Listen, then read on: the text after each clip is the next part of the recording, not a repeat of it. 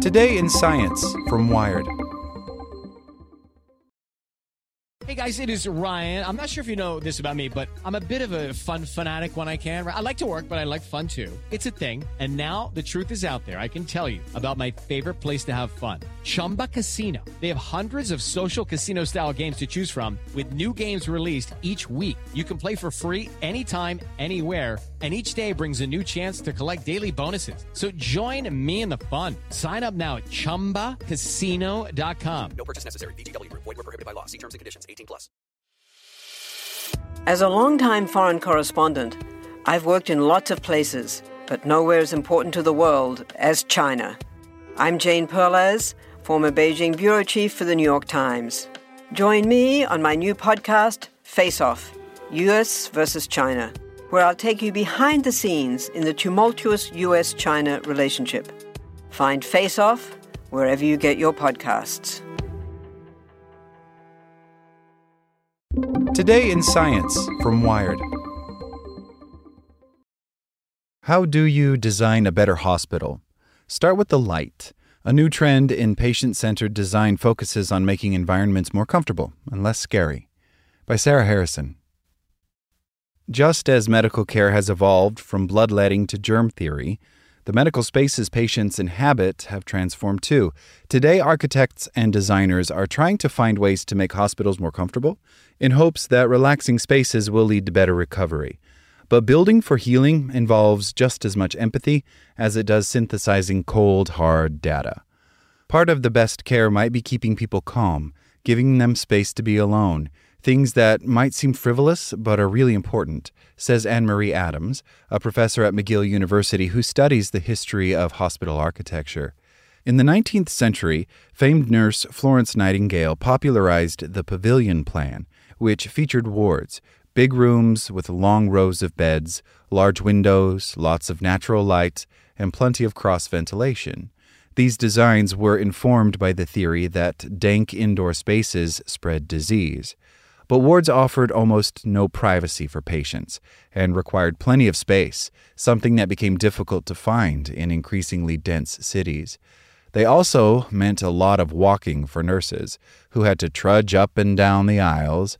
Over the next century, that focus on natural light faded in favor of prioritizing sterile spaces that would limit the spread of germs and accommodate a growing raft of medical equipment. After World War I, the new norm was to cluster patients' rooms around a nurse's station. These designs were easier on nurses, who no longer had to trek long corridors, and they were cheaper to heat and build, but they retained some of the trappings of older style residential treatment facilities, like sanatoria where patients would convalesce for long periods of time. Both mimicked fancy hotels with ornate lobbies and fine food, measures intended to convince middle class people that they were better off in hospitals than at home when seriously ill. Adams wrote in a 2016 article on hospital architecture for the Canadian Medical Association Journal. This design, she argued, was meant to give people faith in the institution, a tool of persuasion rather than healing. In the late 1940s and 1950s, hospitals transformed again, this time becoming office like buildings without frills or many features meant to improve the experience of being there. It was really designed to be operational and efficient, says Jesse Reich, Director of Patient Experience and Magnet Programs for the Hospital of the University of Pennsylvania. Many of these rooms had no windows at all, she points out. By the middle of the 20th century, the hospital had become sort of the opposite of what Florence Nightingale had envisioned, and many of those buildings, or ones modeled after them, are still used today.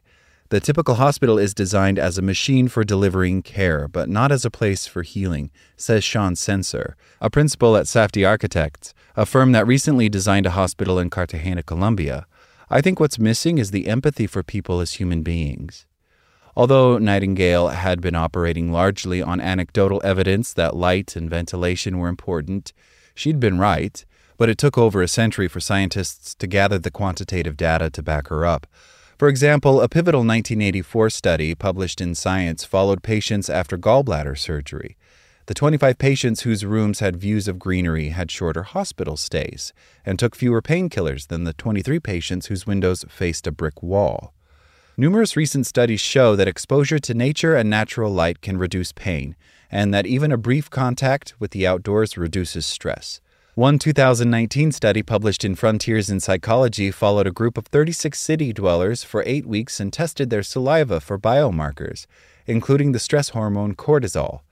The researchers found that spending just 20 minutes outside reduced people's cortisol levels by over 20%.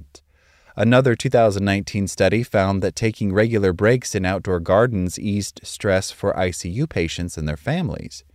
The ambient environment influences our senses, says Rana Zadeh, co director and co founder of the Health Design Innovations Lab at Cornell University. The spatial environment influences how we can move and circulate. These are important in healthcare settings. The same is true for psychiatric facilities, where design can help lower stress by reducing crowding and noise and increasing exposure to gardens and natural light.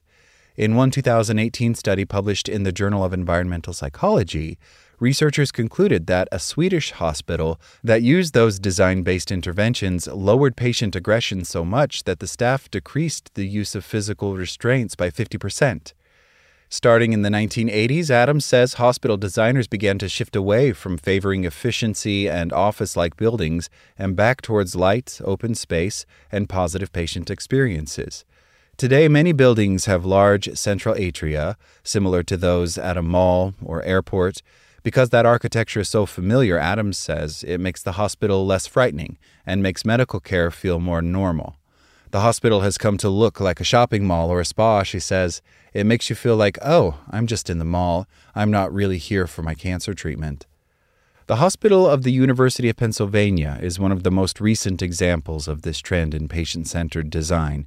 In October, they opened a new pavilion to house the emergency department and inpatient care for the cardiology, neurology, neurosurgery, oncology, and transplant departments.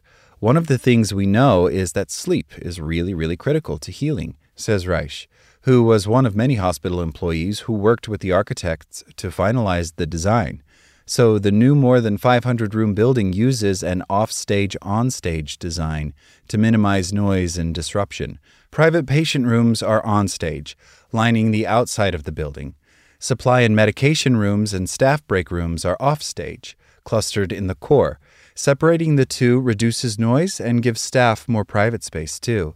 Each nursing specialty is now housed on the same floor, making it easier for nurses to coordinate care instead of having to travel between floors to consult about a patient. Every room also has a large window, which Reich says helps promote patients' circadian rhythms, or sleep wake patterns, because it allows them to understand when it's day. It's also meant to prevent common hospital complications like delirium by giving patients a connection to the outside world that can help orient them in time and space. But not all design ideas end up being good solutions. When designing the new Centro Hospitalario Serena del Mar in Cartagena, the architects thought it would be great if patients were able to open their windows to get a breath of fresh air. But there were practical issues, says Scensor, whose firm designed the new building. Dust could get in and cause infections, or the tropical humidity could wreak havoc on the hospital's carefully controlled environment. Instead, the firm chose windows that were giant but sealed, prioritized greenery, and made the space easier to navigate. Scensor points out that when people enter hospitals, they're often anxious and confused, but thoughtful design can help. Color coding or using different building materials to different departments can make it easier for patients to find their way. Safdie Architects also designed an interior garden to help orient people in the building and provide a sense of calm and reduced glare by using indirect lights that would be less harsh than overhead fluorescence. It's not about luxury or extravagance, Scensor says. It's a basic thoughtfulness about people feeling cared for and respected. But the trouble, says Adams, is that just providing open or green space isn't a cure all. People respond to spaces in different ways. In one 2010 study published in Social Science and Medicine, she examined how children and parents reacted to the atrium at the Hospital for Sick Kids in Toronto, Canada. Some families loved the space, it felt like an escape from the clinic, but other children were terrified. When they were in it, they saw other sick kids, some of whom looked scary because of burns, surgical scars, or the effects of chemotherapy What it tells you is that everybody sees these spaces in different ways. And a problem with the post war hospital was just that it assumed a kind of middle class, suburban perception of everything, she says. We're trying to get away from that now and have a more multicultural perspective of space. The best solution, she thinks, is variety.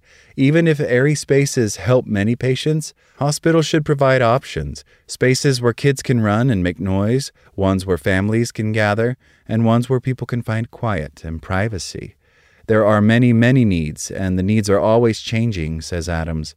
Medical technology, social expectations, and what happens in a hospital are all constantly evolving. The best buildings might just be the ones that can keep up. Like what you learned? Subscribe everywhere you listen to podcasts and get more science news at wired.com/science.